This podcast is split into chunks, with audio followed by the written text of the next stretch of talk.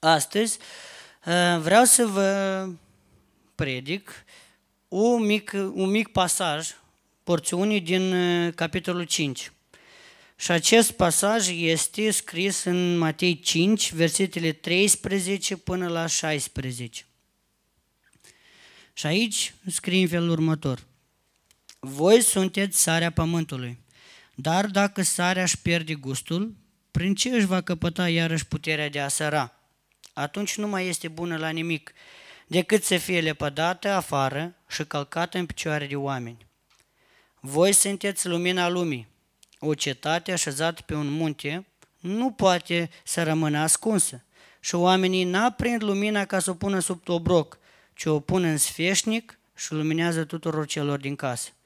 Tot așa să lumineze și lumina voastră înaintea oamenilor, ca ei să vadă faptele voastre bune și să slăvească pe Tatăl vostru care este în ceruri. Amin. Subiectul este voi sunteți sarea pământului și lumina lumii. Vrem împreună să înțelegem mai bine ce a vrut Domnul Isus să spui ucenicilor sau noroadelor care l-au urmat prin această comparație sau metaforă, da? spunând, identificând ucenicii cu sarea și cu lumina. După cum ați observat, um, Domnul Iisus le spune ascultătorilor săi că voi sunteți sare. Nu veți fi, dar sunteți sare. Toată lumea știe ce este sarea. Noi toți o avem acasă, când ne așezăm la masă și ceva nu ne ajunge, totdeauna urmărim unde sarea. Când gospodina face mâncare, îți gândește, am pus sare, n-am pus, am pus mult, am pus puțin. Deci este un lucru nelipsit la toți. Și iată, Domnul Iisus spune că, ironizat, că sarea își poate pierde gustul. Noi știm că sarea e sărat. Poate fi mai mult sărat, mai puțin sărat, dar e sărat. Cam greu să înțelegi cum sarea poate să-și piardă proprietatea de a săra. Și mie mi era interesant să fac un studiu personal pe locurile unde mai e scris despre sare în Biblie. Și am descoperit niște lucruri care vreau să mă împart cu dumneavoastră astăzi. Deci, în primul rând, sarea,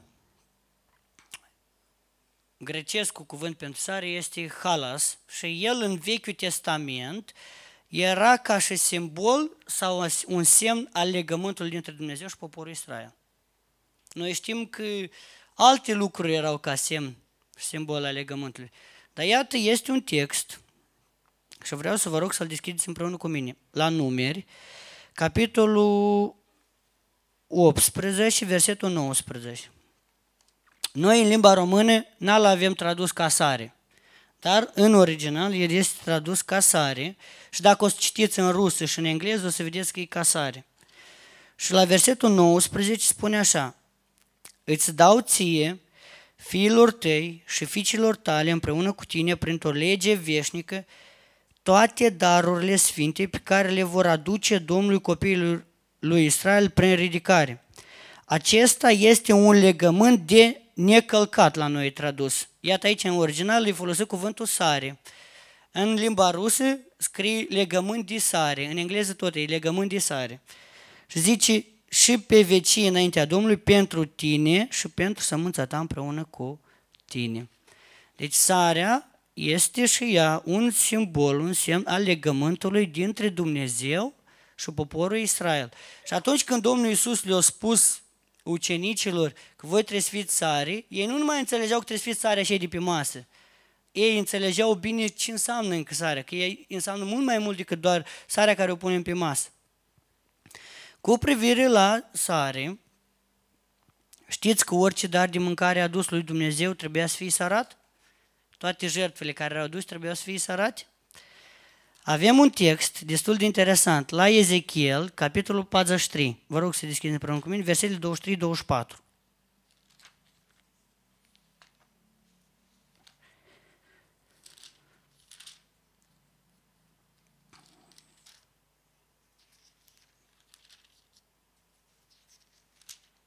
Așa. Versetele 23-24. Zice așa, după ce vei isprăvi de făcut ispășire, să aduci un vițel fără cusur și un berbec din turmă fără cusur, fără cusur, să-i aduci înaintea Domnului, preoții să, să-l presare cu sare și să aducă Domnului ca ardere de tot. Vedeți, jertfele astea de mâncare erau presarate cu sare. Sarea semnifica și împăcarea lui Dumnezeu cu poporul Israel. Sarea este, era semnul sfințeniei Domnului Isus. Despre sare mai este scris și la doi împărați. Avem când, după ce a fost răpit Ilii, Elisei, vă aduceți aminte, când au venit, o trimis bărbații să, ei s-au dus să-l caute chipurile pe Ilie, să vadă cetatea. Și când s-au întors, au zis, tot e bine aici. Numai că e ca apa nu-i bună. El zice, aduceți la mine un lighean cu apă, l-a presărat cu sare și apa a fost bun de consumat. Sarea totdeauna a avut un impact deosebit și un lucru bine marcat pentru poporul Israel. Și atunci când Domnul Iisus le zice, voi să fiți sarea pământului, ei înțelegeau nu numai, ei înțelegeau mult mai mult decât noi ne închipuim acum. Dar interesant, spune Domnul Iisus că ironizat aici că sarea își poate pierde gustul. Pericolul care îl observăm în zilele noastre este că un credincios, un copil al lui Dumnezeu, un ucenic al Domnului Isus Hristos, poate fi atras de stricăciunea lumii acestea și prin asta să nu mai fie de folos. Prin asta să-și piardă proprietatea de a săra. Domnul Iisus, când a zis că voi sunteți țarea pământului, ucenicii trebuiau să înțeleagă că ei sunt ceva care au o importanță foarte mare și responsabilitatea lor este să-și nu-și piardă capacitatea asta de a săra. Și oriunde vor merge să fie sari. De multe ori, chiar săptămâna asta am vorbit cu cineva, cu o persoană care am avut privilegiul să slujesc împreună și am fost silit să vorbesc pentru că am observat anumite lucruri care mm, n-ar trebui să fie în viața unui credincios. Și când am discutat, m-am gândit foarte bine la textul ăsta, cum un creștin poate să piardă gustul. Atunci când te lași influențat de anumite lucruri din viață, te lași influențat de anumite oameni, eh, de anumite situații, îți pierzi proprietatea de a săra. Tu fiind chemat de Hristos, fii sare, influențat de anumite circumstanțe, de anumite oameni, de anumiți oameni, de anumite situații, ai putea să-ți pierzi proprietatea de a săra și atunci nu mai ești eficient. Două texte paralele cu cei ce scrie în Evanghelia după Matei le avem în Luca 14, Luca 14, 34 cu 35. Și iată, aici spune, doar o clip,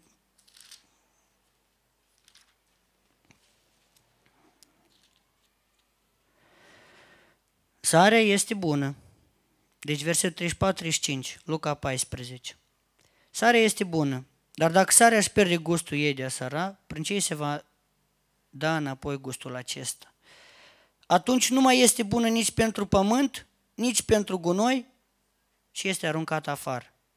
Cine are, are urechi de auzit, să audă. Vedeți, atunci când sarea nu mai are proprietatea de a sara, ea zice nu-i bună nici măcar pentru pământ, nici măcar pentru gunoi. Și ajunge nefolositoare. Și atunci când un credincios care și-a mărturisit păcatul, care o decis să-L urmeze pe Domnul Isus Hristos, să-i slujească toată viața Lui, să-L iubească din toată viața, cu toată viața Lui, este influențat de anumite circunstanțe în viață, s-ar putea scade de oboseală. Și atunci noi vedem vizibil ce înseamnă sarea și își pierde gustul. Și asta este un lucru dureros, dar este un, un lucru care se întâmplă de multe ori.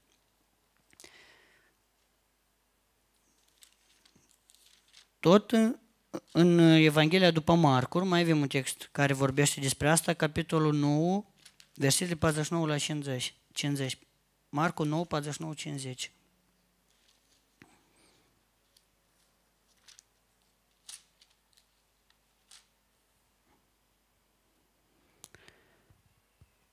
Aici, Marcu spune în felul următor. Pentru că fiecare om va fi sărat cu foc și orice jertfă va fi sărat cu sare. Sarea este bună, dar dacă iarăși sarea își pierde puterea de a săra, cu ce veți da înapoi puterea aceasta? Să aveți, Domnul Iisus spune și aici, să aveți sare în voi înșivă și să trăiți în pace unii cu alții. A avea sare înseamnă a trăi în pace unii cu alții. A fi sare înseamnă a trăi în pace unii cu alții. Înseamnă a veghea la relații. A fi o sare benefică, o sare care are gust, înseamnă a veghea în relațiile noastre unii cu alții. Zice, voi înși vă să trăiți în pace unii cu alții. Iată așa putem vedea dacă un credincios adevărat este o sare care are gust, uitându-te la relațiile lui în jur, uitând la tot ce se întâmplă în casa lui, acolo unde Dumnezeu l-a pus, la serviciu, la școală, la, în relații cu vecinii. A zis, da, că vecinii sunt bețăvani. Asimt că nu-i... Dar noi avem partea noastră. În măsura care putem, noi ne facem partea noastră. Și aș vrea să mai deschidem un context la Coloseni, capitolul 4. Având în minte tot ce, sunt, ce este cu sarea, Pavel la Coloseni 4 cu 6 spune felul următor.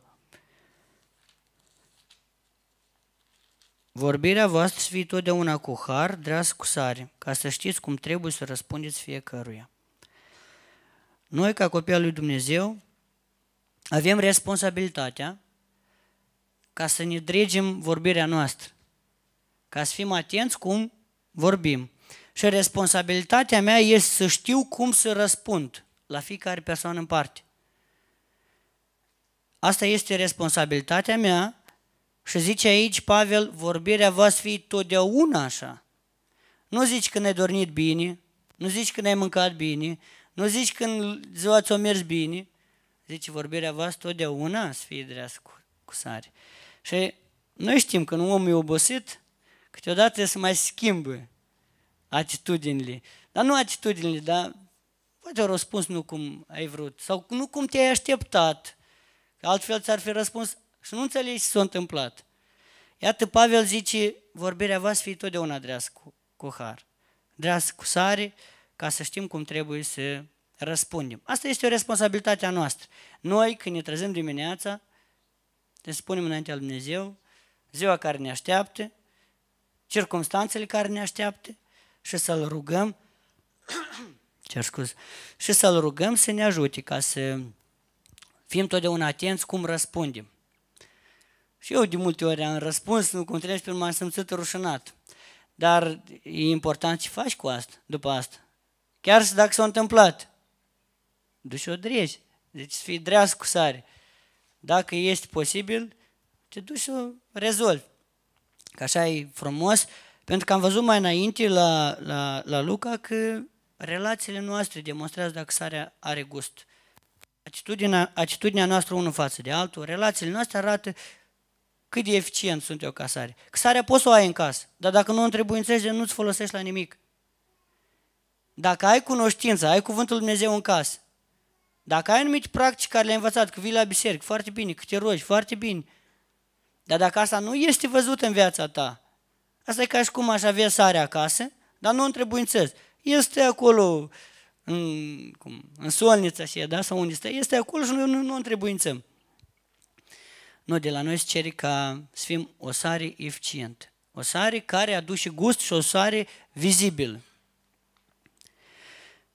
Cu privire la sare, mai avem o situație acolo cu femeia lui Lot. Vă amintiți? S-au transformat într-un stâlp de sare. Ei uh, înțelegeau foarte bine că, iată, îngerii când au zis fugiți, n-aveți treabă și i-a lăsat în urmă. Ați plecat acolo, gata, nu vă mai uitați. Femeia din curiozitate, nu știu ce au vrut ei, era interesant, ce se întâmplă acolo. Ca așa femeile, dacă gospodăria o lăsat atât acolo, trebuie să mai gândească și o rămas acolo. Deci s-a transformat într-un stâlp de sare. Așa că Dumnezeu să ne ajute să nu ne lăsăm ademeniți de lucrurile din spate. Ca sarea lui Hristos, ca sarea lui Dumnezeu, să fim o sare care aducem gustul lui Hristos, aducem gustul cuvântului lui Dumnezeu în viața oamenilor și o neprihănire a lui Hristos, o neprihănire a lui Hristos care e diferită de cea a cărturarilor și a fariseilor. A doilea cuvânt care se repetă aici și pe care pune accentul Domnul Isus, cuvântul lumină este folosit în Biblie peste 250 de ori. Destul de mult, nu? Uh, nu, nu în zadar. E foarte important. Deci originalul cuvântului este cuvântul fox. Și el are responsabiliz- responsabilitatea sau rolul. Lumina are rolul de a lumina. Iată aici, lumina ne ajută ca să fie filmare calitativă. Lumina totdeauna era pusă ca oamenii să o vadă. Și noi, nu nu place să mergem pe întuneric, că am muști închedi și am muști, nu vezi, vrei să... Deci avem nevoie de lumină. Zice, lumina trebuie să fie pusă în, în sfeșnic, văzută de toți, Domnul Iisus spune, și nu pusă sub obroc. Ea trebuie să lumineze peste toți cei din casa ta. Cu privire la lumină, vreau să vă rog să deschideți un text. Nu o să mergem pe toate 250 de locuri, că asta e mult, dar câteva, câteva texte. Uh, primul la care m-am gândit este scris în Iacov. Vreau să vă rog să deschideți la Iacov, capitolul 1. Iacov, capitolul 1, versetul 17. Orice ne se dă bun și orice dar de săvârșit este de sus, pogorându-se de la Tatăl Luminilor, în care nu este nici schimbare, nici umbră de mutare. Tatăl Luminilor, avem expresia. Lumina reflectă caracterul lui Dumnezeu. Și când Domnul Iisus a zis, voi sunteți lumina lumii, Domnul Iisus i-a identificat pe ucenici cu caracterul lui Dumnezeu. Domnul Iisus a avut în vedere că voi, așa cum Dumnezeu luminează, așa cum Dumnezeu o strămutat, ne-o strămutat, zice, dintr-o lume a întunericului a lumii, într-o lume a luminii, sunteți chemați să reflectați caracterul Tatălui vostru. Așa cum noi, în familie noastre, când eram mic la țară, lucram, mai făceam câte o șot și mă întrebau pe stradă, a cui ești? Îți spunea Loseala. Eu reflectam bunii mei, părinții mei, ce întreba, a cui ești? Dar nu te-a învățat tata, las ca să-i spun eu. Deci noi totdeauna reflectam pe cineva. Ca și lumină, ucenicii sau noi care am crezut în Domnul Isus trebuie să reflectăm caracterul lui Dumnezeu. Lumina mai este numit Hristos. În Ioan capitolul 1, de la versetul 4 la 7, sunt versete care noi tare bine le știm. Spune în felul următor, în El, în Hristos, era viață și viața era lumina oamenilor. Lumina luminează în întuneric și întunericul n-a biruit A venit un om trimis de Dumnezeu, numele lui era Ioan. El a venit ca martor să mărturisească despre lumină pentru ca toți să creadă prin el. Nu era el lumina, ci el a venit să mărturisească despre lumină.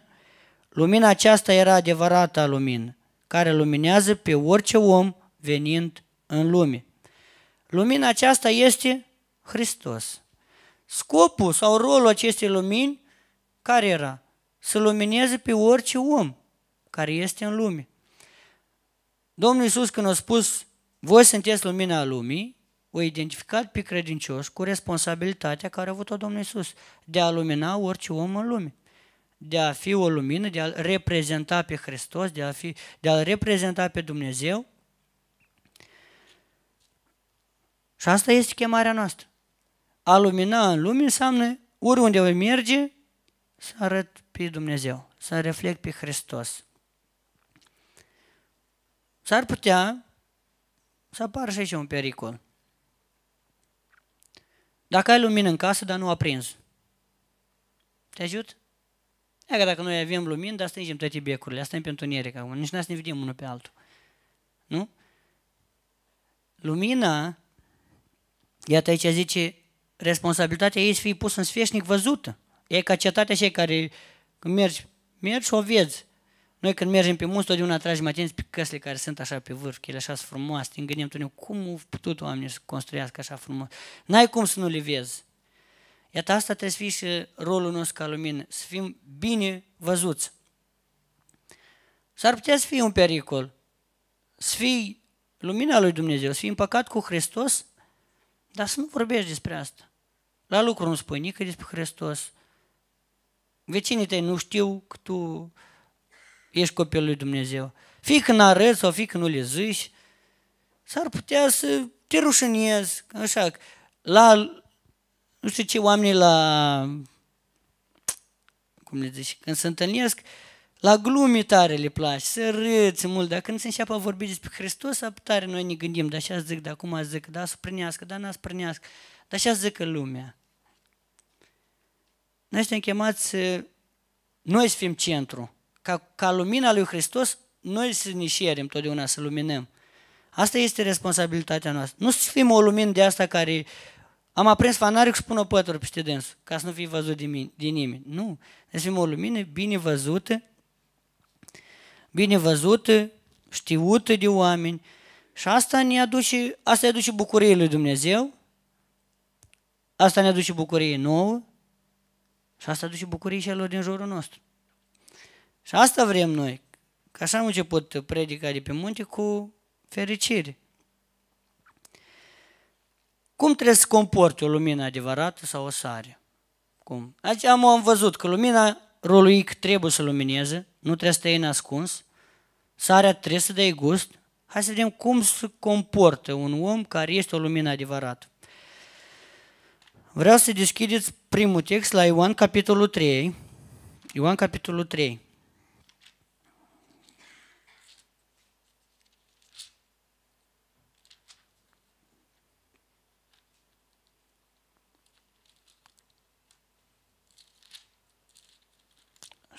Așa, am deschis versetele 19 la 21. Spune aici așa, și judecata aceasta stă în faptul că odată venită lumina în lume, oamenii au iubit mai mult întunericul decât lumina, pentru că faptele lor erau rele. Căci oricine face răul, urăște lumina și nu vine la lumină, ca să nu îi se vădească faptele. Dar cine lucrează după adevăr, vine la lumină pentru ca să îi se arate faptele, fiindcă sunt făcute în Dumnezeu. Cum se poartă un credincios, un om al luminii, o lumină care luminează? Ea lucrează în adevăr. Lucrează în adevăr și este arătată prin faptele noastre. Lumina noastră trebuie să fie arătată prin faptele noastre. De asta de multe ori întâlnim copilașul nu iubiți cu vorba, ci cu fapta. Lumina noastră sunt faptele noastre, faptele pe care le facem. Lumina care oamenii o văd sunt faptele. Sunt vorbele, am văzut țara, sunt vorbele care le zicem, sunt faptele care le facem. Și asta nu ține din prejurări. Că acolo nu zice când e bine, când e... Nu. Domnul Iisus nu zice, când ați fi bine, să fie țare. Când nu, să nu, să nu pune țare. Stați țare cei care i aruncat pe jos, călcat în picioare. Nu, zice, totdeauna aveți în vedere că voi totdeauna trebuie să fiți o sare care dă gust sau o lumină care luminează. La Ioan 12, la Ioan capitolul 12, cu 35 la 36, spune în felul următor, cu privire la lumină. Iisus vorbește acolo. 12, 35, 36. Iisus le-a zis, lumina mai este puțină vreme în mijlocul vostru. Umblați ca unii care aveți lumină, ca să nu vă cuprindă întunericul. Cine umblă în întuneric nu știe unde merge. Câtă vreme aveți lumina printre voi, credeți în lumină ca să fiți fii ai luminii. Un om care este o lumină, el în primul rând crede cuvintele Domnului Isus. Crede și caută să îmble așa cum să trăiască cum a trăit Hristos. Domnul Iisus le-a la ucenici, cât vreme mă aveți pe mine, căutați îmblați. De ce? Ca să vedeți cum eu trăiesc, cum eu răspund, cum eu vorbesc, cum eu mă comport și așa să fiți voi. Un om care reflectă lumina lui Dumnezeu, el nu îmblă întuneric. Nu îmblă ca unul care nu știe încotro să duce. Noi știm unde ne ducem. La Matei am văzut că direcția noastră e împărăția lui Dumnezeu. Noi căutăm să ajungem în împărăția lui Dumnezeu. În direcția asta, pilonul nostru sau modelul nostru este Hristos. Noi ne uităm la Hristos, cum a procedat Hristos, cum a trăit Hristos, cum a vorbit Hristos, ce a făcut Hristos și învățând de la Hristos încercăm să arătăm oamenilor aceeași lumină sau aceeași, același mod de viață care l-a arătat Domnul nostru Iisus Hristos. Pentru ca oamenii, neavăzându-L pe Hristos, dar văzând faptele noastre, să creadă că Cuvântul Lui Dumnezeu e viu și azi și lucrează. De multe ori oamenii nu cred că cuvântul are putere pentru că ori nu, sunt, nu prea se întâlnesc cu exemple de oameni care trăiesc cuvântul lui Dumnezeu sau văd oameni care și-au pierdut capacitatea de a lumina sau de a săra, care cumva pe drum sub ce anumite circunstanțe nu mai reflectat lumina lui Hristos sau nu mai fost o sare care dă gust. Noi suntem chemați să îl reflectăm pe Hristos, să-L reprezentăm pe Hristos, să fim lumina lui Hristos, lumina văzută în viața noastră. Una din epistolele mele preferate este epistola scris către Biserica din Filip. Cine mă știe mai aproape știe că asta este cartea inimii mele. Și iată la, nu putem să nu mă uit și în cartea asta, la capitolul 2, versetul 15, spune în felul următor. Un verset care tare mi drag și atunci când sunt în circunstanțe mai grele, îl deschid. Zice, ca să fiți fără prihană și curați, curați copiii lui Dumnezeu, fără vină în mijlocul unui neam ticălos și stricat, în care străluciți ca niște lumini în lume. Vedeți, Pavel le spune aici la biserică că în mijlocul unui neam ticălos stricat. Nu zice că toți sunt buni și perfecți în jurul vostru. Nu zice că sunteți cutiți de toate, de oamenii răi. Nu zice, în mijlocul neamului ăsta, noi trebuie să ne comportăm cumva ca o lumină adevărată. Deci trebuie să trăim fără prihană, curați și fără vină. Responsabilitatea mea ca eu să trăiesc curat, fără vină și să strălucesc. Să strălucesc, asta este chemarea noastră, să strălucim. Când te zic că e greu, noi toți spunem că e greu, dar le spunem că pot tot un Hristos care mă întărește. Când oamenii sunt descurajați, le amintim că Domnul Iisus a fost descurajat. Uitați-vă la cruce acolo, oamenii cei mai aproape, apropiații lui, zicem familia lui, ucenicii lui, s-au lepădat. Domnul Iisus nu s-a schimbat planul de mântuire. Domnul Iisus nu s-a schimbat decizia lui de a ne aduce tuturor viața veșnică. El a mers să împlini planul lui. Noi trebuie să fim o încurajare pentru mulți dintre, dintre oameni. De asta avem responsabilitatea de a străluci. Și un ultim text care ar vrea să ne uităm este scris în 1 Ioan capitolul 1. 1 Ioan capitolul 1, versetele 5 la 7. Spune așa, cine este cel, op, asta e capitolul 5, 1, 5 la 7. Așa, am găsit. Zice, vestea pe care am auzit-o de la El și pe care vă propovăduim este că Dumnezeu e lumină și în El nu este întuneric. Dacă zicem că avem părtășii cu El și umblăm în întuneric, mințim și nu trăim adevărul. Dar dacă umblăm în lumină, după cum El, Hristos, este însuși lumină, avem părtășii unii cu alții și sângele lui Isus Hristos – Fiul lui ne curățește de orice păcat. Cum trăiește o lumină care strălucește? Cum trăiește un credincios care reflectă lumina lui Dumnezeu? El are o părtășie sănătoasă cu Dumnezeu, are o relație sănătoasă cu Dumnezeu, are un timp personal cu Dumnezeu, are un timp unde își plânge păcatul înaintea lui Dumnezeu, are un timp unde îi mulțumește lui Dumnezeu și are o părtășie bună cu alții. Acestea sunt factorii care arată uh, densitatea luminii. Adică la noi luminile aude ăștia, cum se numesc Ioane, care e 4.000 jumate, 6.000 Kelvin, da, da, intensitate.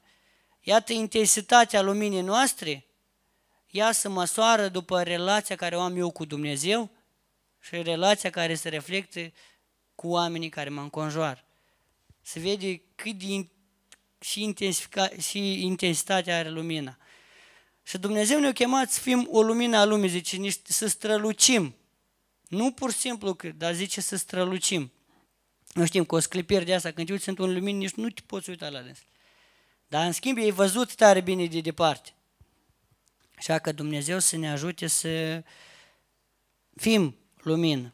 Și atunci când suntem o sare care aducem gust, atunci când suntem o lumină care luminăm, atunci când viața noastră reflectă o lumină a lui Dumnezeu, uitați-vă ce spune Domnul Isus ca și rezultat. Versetul 16. Tot așa să lumineze, Matei 5, și lumina voastră înaintea oamenilor, ca ei să vadă faptele voastre bune și rezultat, să slăvească pe Tatăl vostru care este în ceruri. Spune întrebarea, de ce eu, de ce eu totdeauna trebuie eu să fiu atent? Că undeori nu eu sunt vinovat, altul e vinovat. De atâta că dorința noastră e ca oamenii să uite la noi, să dea slavă lui Dumnezeu. Responsabilitatea noastră e ca prin trăirea mea, prin purtarea mea, prin vorbirea mea, prin acțiunile mele, oamenii să dea slavă lui Dumnezeu. De asta responsabilitatea noastră de, de asta e mult mai mare, pentru că noi vrem să-L arătăm pe Dumnezeu. Noi vrem ca oamenii să dea Lui slavă, să vadă că, băi, da, într-adevăr Dumnezeu există. Și până om că Dumnezeu există, el zice, ai care Dumnezeu, uite cât rău se întâmplă în lumea de azi. Care Dumnezeu? Dacă era Dumnezeu, îngăduie foame în țara și război în țara și ă, desfrânare și nu știu care păcat. Dumnezeu permite lucrurile astea. Dumnezeu nu ne-a zis că n-a fi, pentru că inima omul este deznădăjduit de rea. Și asta este. Dar în mijlocul lumii este, Dumnezeu vrea ca noi să fim lumini. Dumnezeu vrea ca noi să reflectăm lumina Lui, ca noi să arătăm caracterul Lui, să fim o sare care dă gust, nelipsită din căsile fiecare dintre noi. Asta este dorința lui Dumnezeu. Și tare am fost mirat că Domnul Iisus le-a spus asta nu la oameni care îi pocăiți de ani de zile, care îl cunosc pe Dumnezeu de ani de zile. Era un grup de oameni care au auzit, au auzit că vine unul Mesia, care e proroc, care e învățător. Hai să și ne mai dă și el. Și când vin oamenii ăștia, el zice, voi trebuie să fiți așa. Dacă vreți să veniți după mine, voi trebuie să fiți așa. Oriunde va păși piciorul vostru, fiți nelipsiți, să fiți lumină, să reflectați caracterul meu, caracterul lui Dumnezeu, caracterul Domnului Iisus Hristos. Noi de multe ori așteptăm, ha, că măsurăm cu așa, câți ani omul ăsta credincios, de câți ani el e credincios, de câți ani omul ăsta merge la biserică, de câți ani omul ăsta, nu știu, are o relație cu Dumnezeu. Nu asta e măsurătoarea. Măsur, măsurătoarea este relația noastră unii cu alții și relația cu Dumnezeu. Dumnezeu la asta suit. Dumnezeu o să mă întrebe, Igor, tu te-ai împăcat cu mine în 2008. De anul și ala când te-ai împăcat cu mine până în 2013. Relația ta cu mine cum e? E mai rășe? Sau e mai șerbinte? Dar relațiile tale cu oamenii cum e? Și asta o să întreb la fiecare dintre noi. Atunci când Domnul Iisus ne-a spus că noi suntem sare și lumină, El deja ne-a identificat cu El. Prin faptul că l-am acceptat ca Domn și Mântuitor, că am ales să-L urmăm, să mergem după El, noi, El ne-a identificat cu dânsul. Și având chemarea asta, avem și o responsabilitate în fața Lui să ne facem bine. Să nu stăm în ascuns, să nu fim ineficienți, dar să fim plăcuți Lui și plăcuți înaintea întregului popor. Iată astăzi au fost versetele care am vrut să analizăm împreună Și asta este diferit decât neprihănirea cărturarilor și a fariseilor. De asta zice Domnul Iisus, dacă neprihănirea voastră nu o întreci pe a lor, nu veți intra în împărăția lui Dumnezeu. Pentru că neprihănirea lor era ținută de legi. Știți că aveau peste 600 de legi. Vreo peste 350 și să nu faci și peste 250 și să faci. Fă așa, așa, așa. Dacă faci, îi place lui Dumnezeu. Nu era acolo loc de și în inimă. Acolo era, ai făcut asta? Super. Ai făcut asta? Foarte bine. Dar restul nu contează. Domnul Iisus zice nu. Pe mine mă interesează caracterul vostru. Pe mine mă interesează relațiile voastre nu cu altul. Și asta, de fapt, este ce, ce ne dă nădejdea și promisiunea. Că atunci când eu, ca copil al lui Dumnezeu, reflect caracterul lui Dumnezeu, veghez la relația mea cu Dumnezeu, veghez la relația mea cu oamenii din jur, acolo unde Dumnezeu mă pus, cu frații mei, sororile mele, Dumnezeu se bucură. Dumnezeu se bucură și oamenii din jur, lumea îi dau slavă lui Dumnezeu, pentru că văd că cuvântul lui lucrează și azi. Amin? Doamne ajută! Vreau să vă gândiți la câteva întrebări. Prima întrebare, ești tu o sare care are putere? Ești tu o sare întrebuințat, o sare pusă acolo unde trebuie, o sare folosit. Care este relația ta cu cei din familia ta? Cel mai bine să ne uităm mai întâi în casa noastră și să întâmplă sub acoperișul nostru. Care este relația cu cei din casa ta? Care este relația cu la serviciu? Dacă ești angajat cu șeful tău, cu colegii, dacă ești la școală, la universitate. Care este relația ta cu oamenii? Văd oamenii, îl văd pe Hristos? Ești o lumină văzută? Să ești o lumină ce acoperit? Sub tobroc, cum a spus acolo Domnul Iisus. O lumină care luminez numai între, în rândul Sfinților, când ai venit la adunare, sau luminez pretutindeni. Și când te văd frații și când nu te văd frații, asta e important. Care sunt lucrurile care te încurc? Care nu-ți dă intens, intensitate la lumina aceasta? Care le-ai văzut că nu sunt chiar buni și știi că nu-i plac lui Dumnezeu. Aduceți-le înaintea lui Dumnezeu. Și eu și voi. Așa ca să ne apropiem mai mult de El. Și în viața care o trăim, să reflectăm, în măsura posibilității care ne-a dat Dumnezeu, să reflectăm pe El și așa să ne ajute Dumnezeu pe toți. Amin.